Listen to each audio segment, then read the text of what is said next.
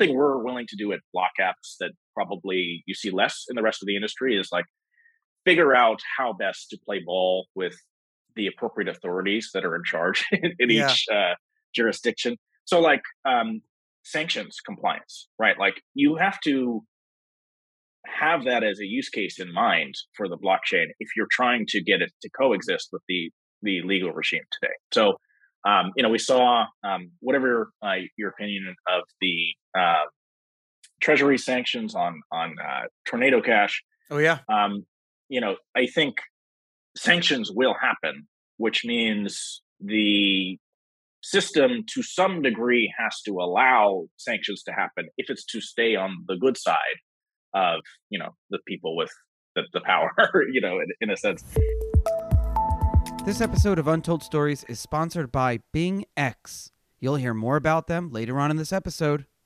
a lot of the listeners like to know kind of like what's going on right now what you guys are building are you like in the stage where you're launching products are you uh, having products that you're ready to bring to market, but you're kind of waiting for this bear market to end. Um, I'll just get a little bit of introduction and maybe we can kind of jump in with that. Um, good morning, good afternoon, good evening, everyone. What is up? I am your host, Charlie Shrem, and together for almost four years, we've been diving deep with some of crypto's most influential leaders, brilliant CEOs, those who are running these amazing projects, uh, uh, whether they're decentralized DAOs that span, you know, thousands of miles all across the world where where the the the DAO members eat breakfast together every day even though they're on different time zones to politicians to kind of the middle managers to to to you and I just friends who like Bitcoin and crypto we get people who have been involved since the early days people who've joined just maybe last week but there's so much that we've been learning from everyone uh we're going to really be focusing on where we are right now and how like uh, and the cycles because I'm really a, a, a, person about cycles and I've been in this space such a long time. And my guest actually as well has been in the space a very long time. So we'll be able to talk about uh, forgetting like putting pricing aside. Someone told me this yesterday. The markets and the investors are very different than the actual products that we're building and the users that are using them. So my guest today, Kieren James, uh, Kieren James-Lubin. Thank you so much. You're the founder and president and CEO of BlockApps an enterprise blockchain platform whose company, uh, your, your mission is to connect individuals, businesses, and industries through global cooperation and trust. Prior to that, you were working uh, on some Ethereum stuff prior to its launch. Um, this helped you develop your your one of your flagship products called Strato or Strato. Strato. Strato, which is this really cool uh, architecture for connecting all type of applications across the the ecosystem. Um, there's so much to start with. We can start with like BlockApps. We can start with you. Your story is really intriguing. Um, what's what's your like background pre crypto? What did you do? And then kind of like what was the, the first time you heard even the word Bitcoin or Ethereum or anything? Yeah, okay, great question. Um, so I'm from New York City, uh, and I heard first about crypto probably 2010. Uh, so I was still an undergrad at that time. I studied math.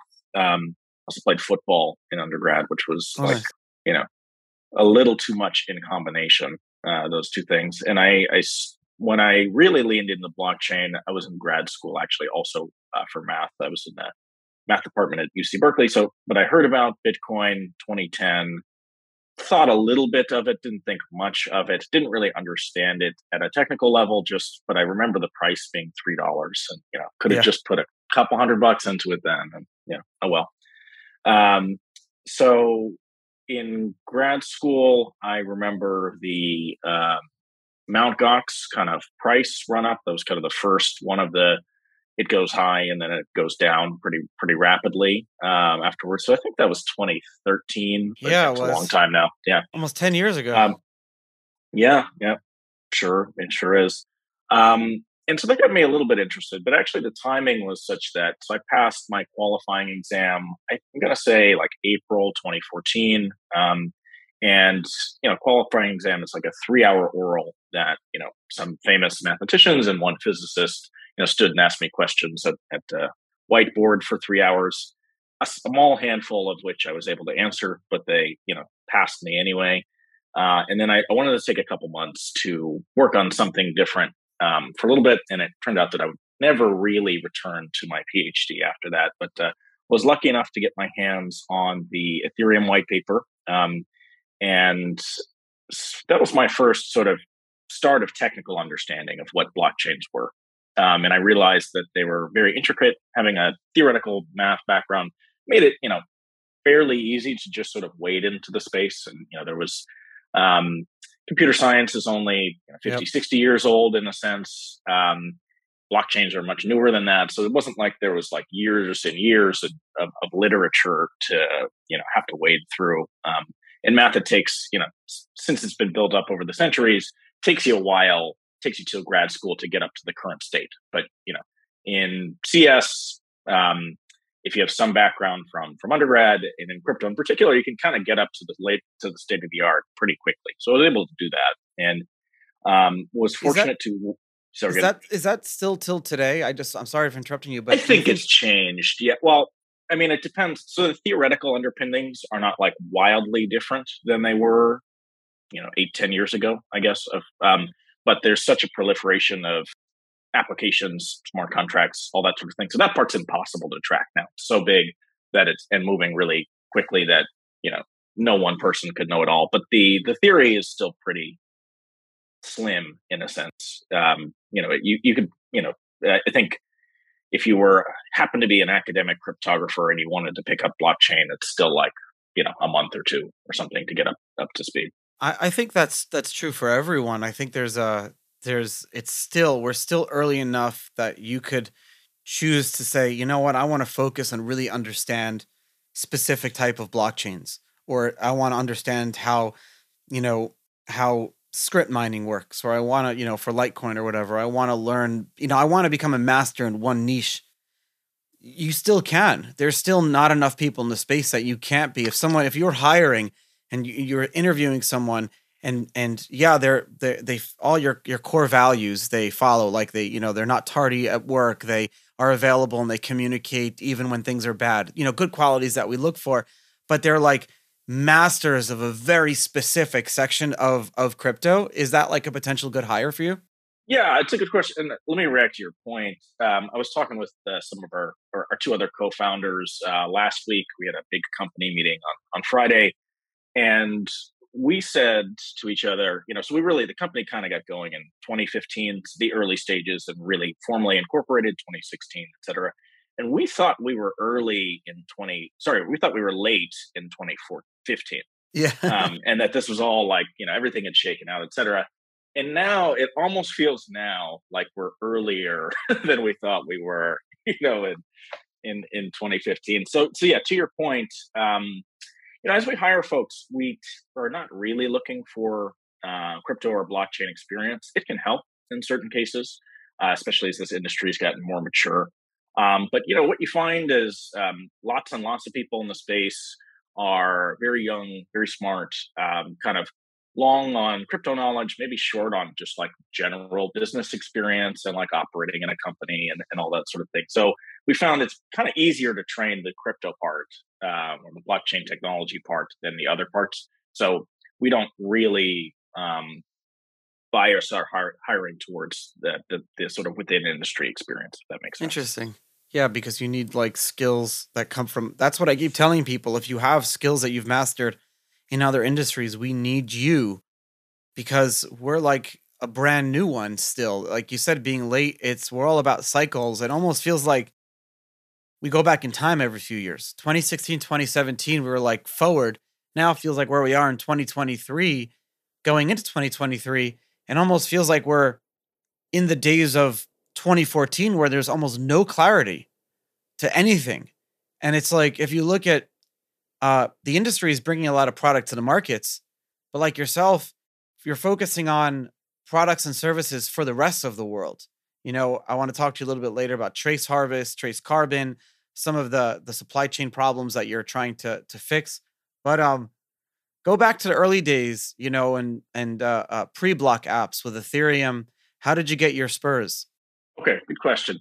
So um, uh, obviously, so um, my father's part of the project, um, one of the co-founders, and so um, as I was kind of looking around for something to do that summer, he happened to sort of make a introduction, and I actually got to talk to Vitalik, who I, I assume you know I haven't spoken to him in a couple years. Um, he is probably just way too busy to you know work, uh, but still he's he's always had the attitude of like if he had something to you know bring to the table, like you know come yeah. on in. Um, I remember um, so so we met. Um, we he, he visited New York where I was that summer, um, and basically he he found that my theoretical background was helpful, especially as we were approaching hard technical problems in the blockchain space at some point he had written a document called like the 10 hard problems of cryptocurrency. Yep. I can't quite remember the title. Um, and so, you know, what I had helped him do and the rest of Ethereum is kind of proxy and talk to academia uh, as, you know, um, there was sort of a maybe a vocabulary gap uh, between what the really smart blockchain people were doing and what, you know, some super smart academic people who could probably help were saying that that needed to be addressed at that time. So we put on a conference um, in 20 early 2015 called Cryptoeconomicon that kind of brought together some more academic types, some more business types, um, and some of the you know, hardcore blockchain developer folks. And we kind of from this started to realize that there was a really big opportunity. And um, again, even then, the technology was mostly ready, at least from you know in concept. There there haven't been enormous changes to it. You know, the even the you know before Ethereum was was launched, yep. the proof of stake roadmap was conceived. You know there was a plan, right, and uh, there was lots to do to execute on that plan. But you could see in that room that this was going to be something kind of um, really big. So so I worked on a Ethereum um, most mostly with Vitalik, um, you know, for a bunch of 2014 into 2015, and that kind of led me to realize that there was a big commercial opportunity and I guess my personality, also my co-founders, we've always been sort of bridge builders, um, where I would say compared to the average blockchain person, I've got a little bit more of a traditional mindset, yeah. you know. Um, and so we thought, okay, let's let's try to um, figure out how to take this technology to businesses. Um, and we imagined that you know through businesses we would get to uh, the mass consumer market, and that a whole lot of challenges had to be addressed um, from usability, but um, you know the way the technology is governed, et cetera, to to make that happen. And of course, that remains true today. And I think uh, it has been the case that, of course, businesses um, sitting on top of blockchain platforms have brought the technology to consumers, uh, be those businesses, exchanges, wallets, um, to everything else. Um, but yeah, so we the I've definitely been surprised by just the amount of focus over the years that so I sort of thought um, back in 2015 that the, the like price focus of the yeah. industry was going to be ephemeral. Um, and that has ended up being an enduring feature more than uh, uh, much longer than I expected. And you know, we've gone through waves of it with the the ICO boom and, and all that sort of thing. You know, I, I mean, on the one hand, these are sort of amazing innovations that are going on, and but you know, I think uh, definitely wasn't the usage pattern we expected at the outset. We sort of thought, okay, people are going to do regular, you know, day to day stuff with this, and businesses are going to start to move core operations to blockchain technology. You know, and you know, take some time. Don't you think that's happening? Yeah, it just takes a lot. It certainly is. It just took longer than than I thought it would, and it, um, you know, the, um, yeah, it's happening. Uh, but so much energy is going into even still, uh, you know, this this kind of waxes and wanes with the, the sure. prices, so it's a little bit quieter, thankfully, at this moment. But um, so much energy goes into um, tokens, their value, their economic model, and all that sort of thing that it kind of and and a lot of technical talent is at least pulled in those directions. Like you know, um, they may not even you know explicitly be optimizing for token prices and, and all that sort of thing, but it's like having a stock price. It's like it's there all the time. People are are talking about it. They're thinking about it, and so you don't want to do anything to disrupt your token value if you have one. And this is actually part of the reason we've not released a token at any point. That it just becomes what you're about once you have one. I get it, and and one yeah. of the things I one of the first things I advise many many many of our clients that we invest in is don't make your token your product. Don't you know if you're going to launch a token at any point of the life cycle of your business, whether it's like the first day or it's the 10th year, if your token becomes a product and your very talented people are spending their time on legal and token economics and all these different things, then maybe you need to take a step back and figure out what you're doing. Um, I'm seeing, excuse me, I'm seeing like a, a definitely a shift back to like we're just gonna launch a token and let it do what it's do what do its thing instead of focusing too much on token economics. I think it's definitely like a hybrid in between, but no one knows the answer to this. And and part of the regulations that come out will probably govern like where companies that go public have like separate almost like investor relations teams that what they can say it's it's separate and maybe that's where this is going that's pretty interesting yeah i think there's a good analogy with companies that um, uh, that go public and to your point yeah it's a whole function um, working with uh, investor relations and you know there's um, it used to be pretty easy relatively speaking to ipo and then yeah. it got a whole lot harder first with kind of the dot com bust and then with um, the 20, uh, 2008 financial crisis the rules got much more stringent where to justify going public um, except for certain types of companies maybe biotech companies are different you need to have like 100 million in revenue and then because your your costs of being public are going to be like i don't know 5 million a year or something and the exchanges push the minimums pretty high for market caps and all that yep. sort of thing. So I actually think there's a gap where it would be nice if kind of main street investors could participate in the growth of, let's say, tech companies generally. They're staying private longer um, because it's a pain to be public. And this means kind of the returns are going back to people who are um, expert and already rich. You know, so I don't mean so to be all placed with this discussion. Sorry, good. No, that's actually a good a good kind of tangent for a second. I do see a lot of tokenizing of otherwise very illiquid assets. So like mm-hmm. instead of if you're a if you're a company that makes a lot of revenue, but you're not just like a good candidate to go public, being able to to tokenize 30% of your below the line revenue or something like that. Uh I'm seeing, you know, you see INX Group has lo- have launched already six securities tokens do you think that's where we're going to go now? Are we going to provide liquidity to otherwise illiquid places? I think so. So this is a big focus of ours. Uh, this is a good segue. So um, in our journey, we first tried to get the software in the hands of the enterprise, working from the kind of platform layer up. And there were so our platform is kind of based on Ethereum, so distinct, and we helped found the Enterprise Ethereum Alliance to help kind of standardize any of the additions we made uh, to the protocol a lot of it was around privacy. So uh, there are big strides going on uh, all over the place in privacy, but kind of the you know the enterprise um, sort of wants almost the opposite privacy model of public blockchains. Um, enterprise wants to know who the counterparty is, and then not make the transaction visible to the whole world. Where you know in public yes. blockchains, the counterparty is pseudonymous typically, or to some degree pseudonymous, and all of the transactions are visible. So um, while our stuff is all compatible with the kind of normal operation of Ethereum, we also support that second mode of operations. And a lot of the early years of the company were like making it work um, for the enterprise model.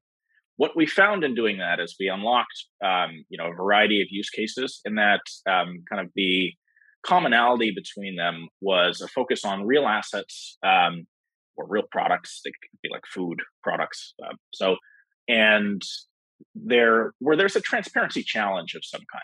So uh, it could be that you know you've got an illiquid process and that makes settlement slow. Like an example near and dear to to me, I've experienced this uh, once at this point.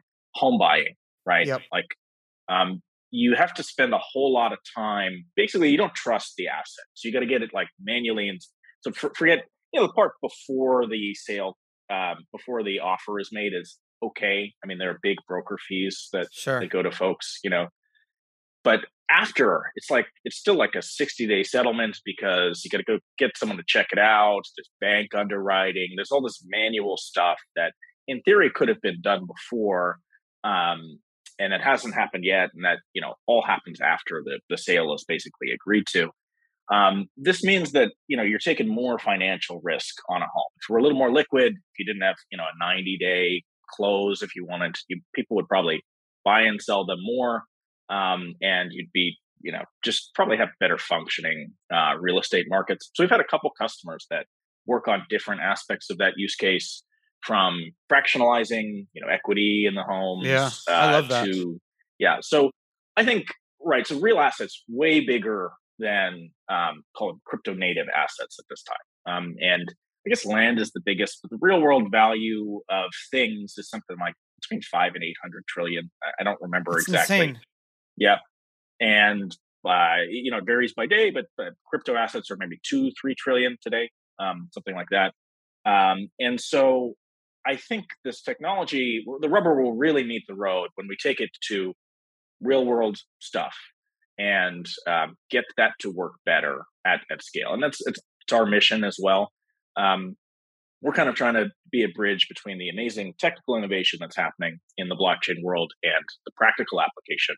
Um, and so so what's been interesting as far from a use case perspective is in theory you could do everything right yeah. in theory you could be trading public equities you know on blockchains you know there's there are huge volumes of that but there isn't much need there at least at this time in the sense that a lot of those markets that effectively no fee there might be you know fees hidden in um, market spreads and, and that sort of thing the volumes are huge you know the settlement is like a couple days but it's you know it's not like 90 days yeah. right so Whereas if you go through a venture financing, another near and dear example, right? Like the time between everything is in principle agreed and like getting the money can be like 45, 60, 90 days. Sure. There's all these, you know, check boxes that need to happen. And I, you know, lawyers, whenever you got lots of lawyers like negotiating contracts, it's an indication that, you know, maybe the market works, but it's, it's not as efficient as it could be. Um, so absolutely, um, we're big focus for us, um, and I think everyone else is um, illiquid assets, um, but illiquid assets where there's a kind of a transparency cause where where you've got a bunch of people going in and appraising, and you've got brokers and escrow agents and you know all that that sort of thing that are making the other parties get comfortable to do the transaction. That's an That's interesting like basically point. what they do. Yeah. So if you have Very- like an inspection company that's covering like half of a state, there's like a huge inspection company here in Florida. If this inspection company starts issuing their inspections as almost like an NFT that's associated with the home, then at least five years down the road, now you're building like history. We're building a blockchain. You know, like blockchains, it almost goes back to the trilemma of decentralization. You can't just like launch a blockchain and be decentralized and distributed and secure on day one. It takes time. So potentially it takes a road. Even Ethereum, it took years, right, to prove out its immutability. It's it's Bitcoin too. People realize don't realize the Bitcoin had hard forks in the early days. It had problems. It almost crashed twice. Satoshi had to stop the network and fix it. It was a whole thing back in 2010. I don't I don't wish to go back to those days sometimes. It was scary. But when it comes to these type of of real world examples, we have to just start because it's going to take a, a time. It's going to take like you said with uh you're seeing it with with supply chain things with different luxury items you're seeing it with bananas we're seeing it with bottles of wine. I was in a winery that had like a million bottles in a basement and they're like every single bottle now exists on a blockchain a private one that we're experimenting with. I'm like how cool is that? I didn't even come here for that. Came here to drink the wine. It's like it's Mm-hmm. happening very slowly. Yeah, and and the thing is, um, a lot of that. Um, one of the one of the other problems we're we're trying to solve. So in the early days of the BlockApps business, we would give, let's say, some giant company and its suppliers like its own blockchain because that's what people really wanted. Then they were used to adopting Sure. technology in um in a manner that they were accustomed to. So they, you know, we manage our own databases. Why would we not manage our own blockchain? It was sort of the the attitude at the time. There was something to be learned from that. You know, I think um, they mostly, you know, big companies uh, in particular, still just largely don't use public blockchains. There are a couple cases that are coming up now. It's getting more accepted, but you know, sometimes you have to meet people um, where they are sure and this worked well but what you find is that it has some governance challenges basically so that um, you know parties competitors don't want to join each other's competitive blockchain and it's just it's difficult to scale it's hard for one company to say hey get on this it system that you know i'm going to require to use you see some of it you see like you know the Walmart example, but so far as I can tell, that you know in the end maybe didn't have as much legs as um, uh, lots of parties hoped. Uh, we've we've seen um, in our business as well the, the ability of whales, so to speak, to influence the value chain is significant but limited, right? And so uh, we started to move everything to a setup that looks, uh, I guess I would call it public permission. So um, where basically you don't have um, really heavy influence by by single players. Um, we also we work with some of the larger blockchain consortia, like the Blockchain for Energy Consortium is it's got ExxonMobil, Chevron, Schlumberger, et cetera. And that model is kind of closer to the long term vision. But I really think these systems need to be pretty participatory. So, so to your point, um, as you're working out the use case, you know, private blockchain, uh, totally private makes sense. But at some point, you need to know where those bottles of wines go. Especially if you were, say, a wine collector and you're yeah. not going to drink it, and you might you might even leave it with the um, company who sold the wine to you because they can store it better. And then, you know, five, ten years from now, if it was a really good vintage, you you might turn around and sell it um, to a party that they're not aware of. And you know, so in an ideal world, everyone is on the same chain already, yeah. um, so that there just aren't kind of liquidity limitations or missing people um, from the loop. And so, you know, I think something what we're working on, um, and we've just announced um, a our public permission blockchain. It's been announced about a month ago, uh, which is called platform's called Strato. The network's called Mercata. So Strato Mercata. Uh, it aims to kind of close these two gaps where there's a whole lot of real world business activity happening on permission blockchains where again people have valuable bottles of wine people are settling invoices sure. uh, with their with their suppliers etc and we're trying to kind of bring it all together under one roof so that all of the trade can flow smoothly while still protecting the um, the privacy that the enterprises are really concerned about. Most likely, it's on a permission chain because they said, "Well, we don't want our wine pricing yeah. leaking out. We don't want people to know where the inventories are. Like we don't, want, we don't want theft, all that sort of thing. So you need those data protections too, but you also need the scale and the standardization that uh, public blockchains can offer. Anyway, you, sorry, riffing on your your point. No, there. I was just it's funny how like your your answers lead me to more questions. And is it just and kind of like what I'm thinking what a lot of people are probably thinking, is it is it that you have all these competitors and counterparties and different people in a supply chain that are almost in competition with each other and want to protect secrets and data and information. Is it just that this blockchain now has become this technology that you don't have to trust the counterparty that owns and operates it. It it you know blockchains kind of because they they're run by all of the validators and nodes in a very decentralized way. All of these different participants now can say, okay, we're ready to open up and participate because it's on a blockchain. It's definitely part of it. It's the trust. It's also so. I mean, a lot of if you've got um, you know heavy manufacturing industries, uh, they tend to have automated some of the communication between them and their suppliers and their key customers, right? So they might have EDI systems that say, all right, you know, here's a purchase order, make the shipment, here's the shipment, you know. So they've got some ability to message each other already in an, an automated manner. Oh. Um, but that it hasn't really scaled, and my it doesn't scale between you know, you know, company one to company two to company three. It really just goes company one to company two. And then when you get 10 companies down the line, you can't do that many technical integrations, right? It, it's you're you're thinking about hooking, you know, an ERP, some kind of financial and manufacturing kind of accounting system into a messaging system. And if you do it point to point, it's it's just impossible. You're only going to do that for your really big customers, your really big suppliers. What the blockchain system presents is yes, it's neutral. And so you feel much better about entrusting data to it uh, as compared to um, some SaaS company, uh, some clearinghouse, or you know directly to one of your competitors um, you do. You know, um, so so that that part is part of it, but it's also the scaling the standardization because it's a participatory system. Um, let me take a step back. So, so the messaging standards between companies have either usually been set by committee on the one hand. So, like there, there's an EDI standard that some you know folks contribute to. It's, it's kind of a slow process, and so if you need something above and beyond what's in that standard, your choices which are like to make it custom, so it's not going to scale, or to wait for that uh, to be incorporated. It's so funny. Um, what um, or the standards are just set.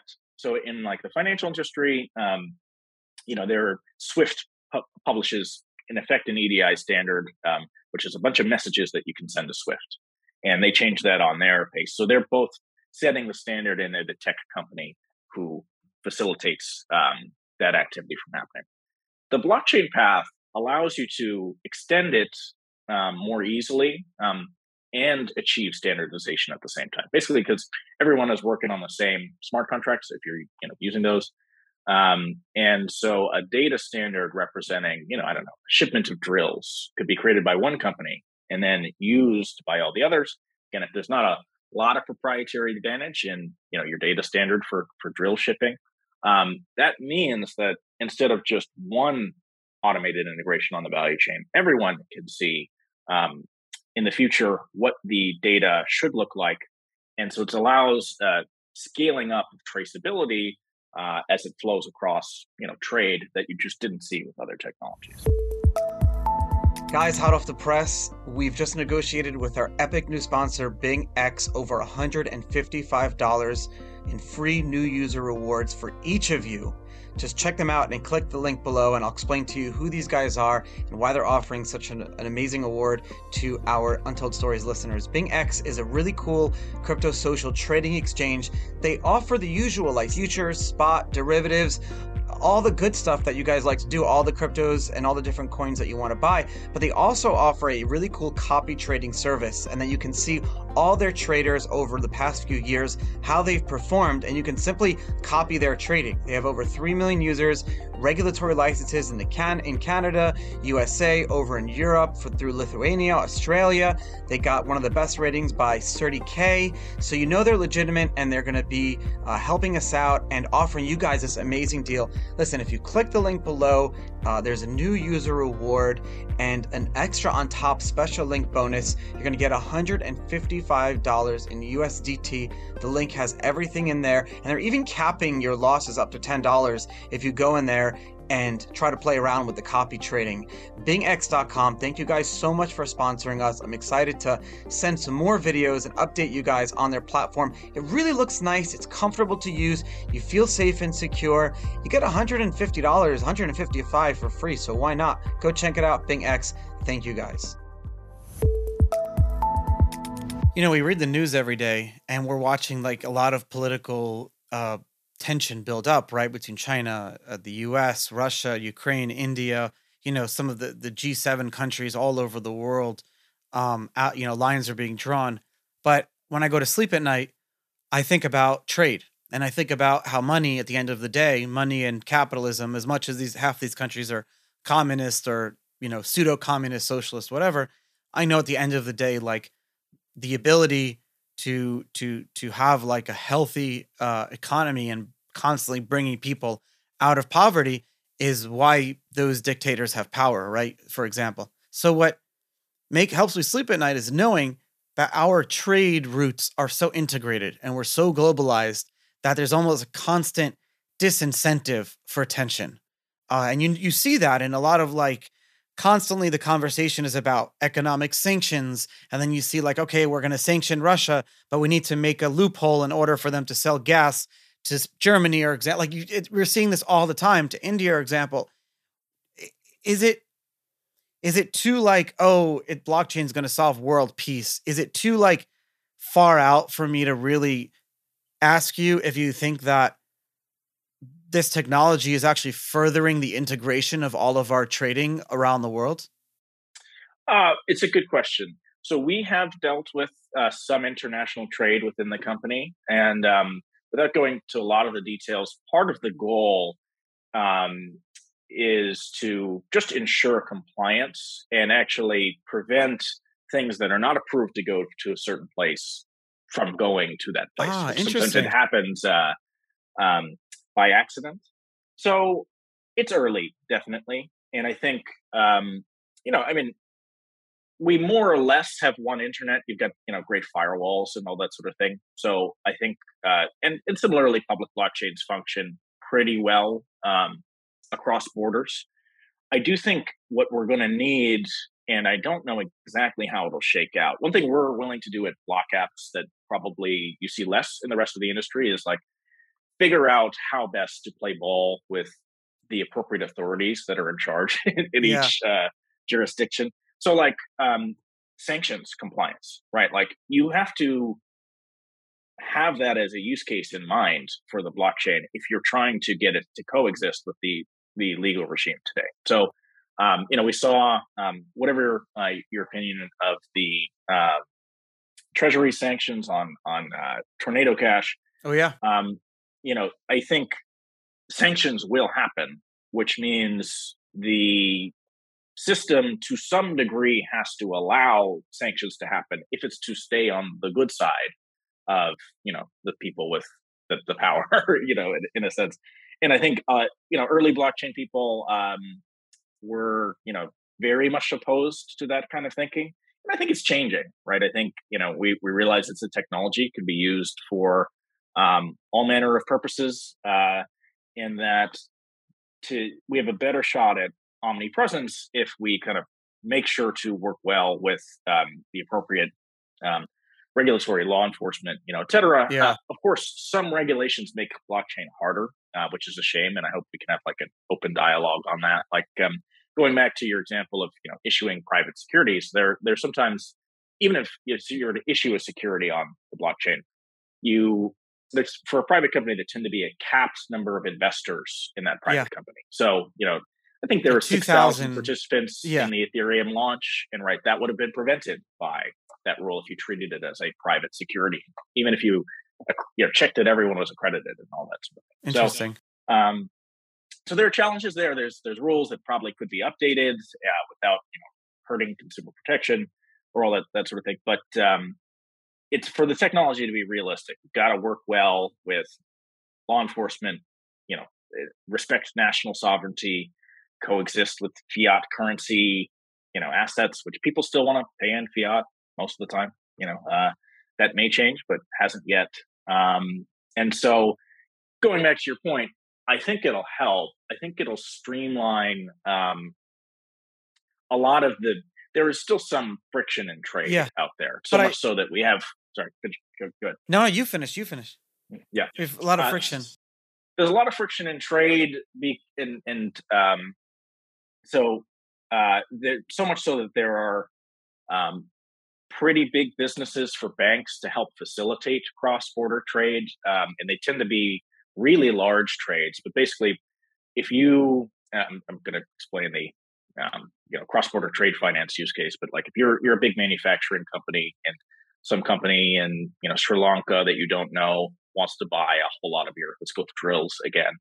Um, you may not be able to assess their credit worthiness. Are they really going to pay you when you deliver the drills? And so on your side and on the other side, you kind of let the banks extend uh, credit to make that transaction happen. Um, Interesting. And you know, it's it's it's a complicated process that I don't really understand, but um, I think it's possible to heavily trust in a system as opposed to kind of more of a real world calling and sending documents and uh, underwriting process and that could lower the barrier to entry for trade finance. So for trade finance, people are looking at usually like it's only worth it to the banks to do this if you've got 5, 10, 20, 500 million dollar trades happening uh, that they charge a big fee on because there's a lot of paperwork and, and all that sort of thing. If you can make it more automated, you could do more trades and lower the barrier to entry to smaller companies that um, might only have you know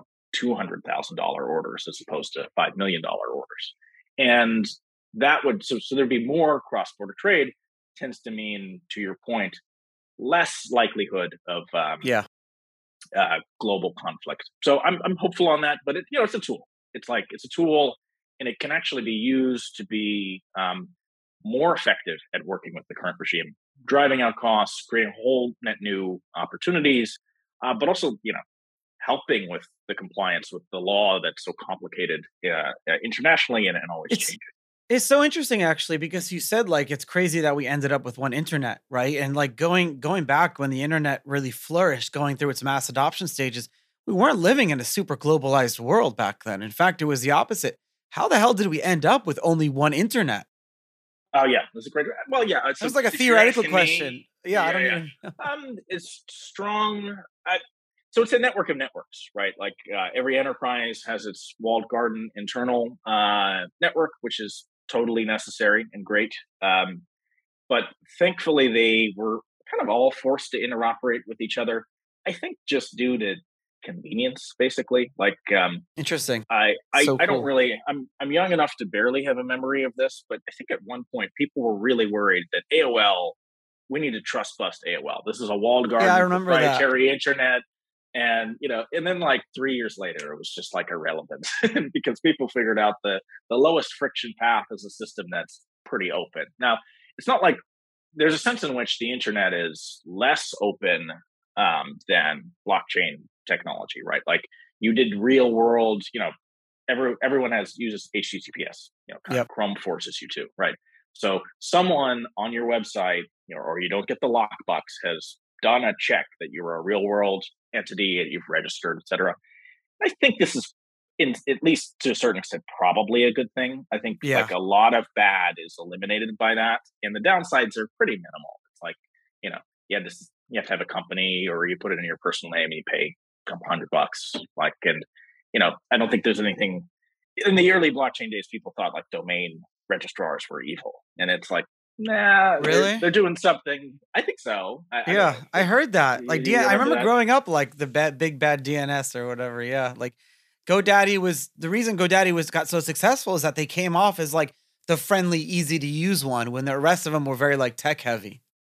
Yeah, yeah, exactly. Um, but in any case, so I think um, just watching the space, there's a lot that's going on in the public blockchain world that is totally net new and amazing technical innovation. But also, we're going to end up needing to take current real world practices in a whole lot of areas um, for security, for risk controls, for compliance, et cetera, to make blockchains work well with the legal system and kind of merge the two basically. And it's a lot of what we do at BlockApps. Um, but you know, I'm I'm seeing general awareness of this idea kind of pop sure. up in the space, but it's still early on it. And I think, uh, to your point, as you start to deal with real physical stuff, um, you you know, code as law is doesn't apply as much anymore. Like there is governing law for how you sell a home to someone that the blockchain has to respect if you're going to make that transaction happen on the blockchain.